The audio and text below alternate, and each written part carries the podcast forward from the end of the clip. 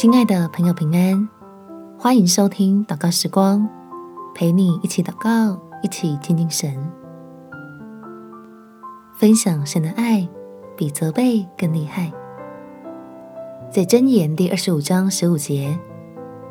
恒常忍耐可以劝动君王，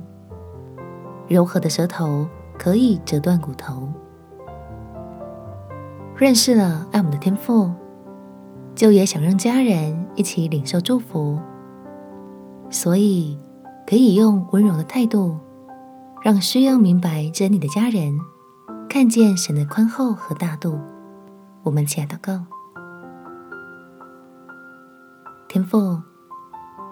求你的爱来充满我，使我在你的慈爱里没有惧怕，能够温柔的面对与我观念不同的家人，用智慧话语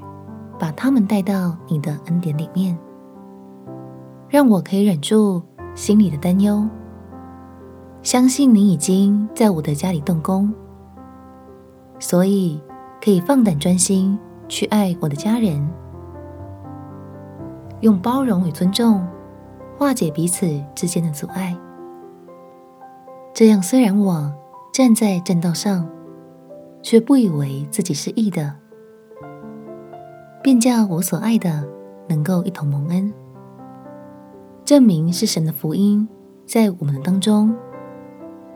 能带来。超过人所能行的美善和祝福，感谢天父垂听我的祷告，奉主耶稣基督的圣名祈求，阿门。祝福你全家都蒙福，在神的恩典里有美好的一天。耶稣爱你，我也爱你。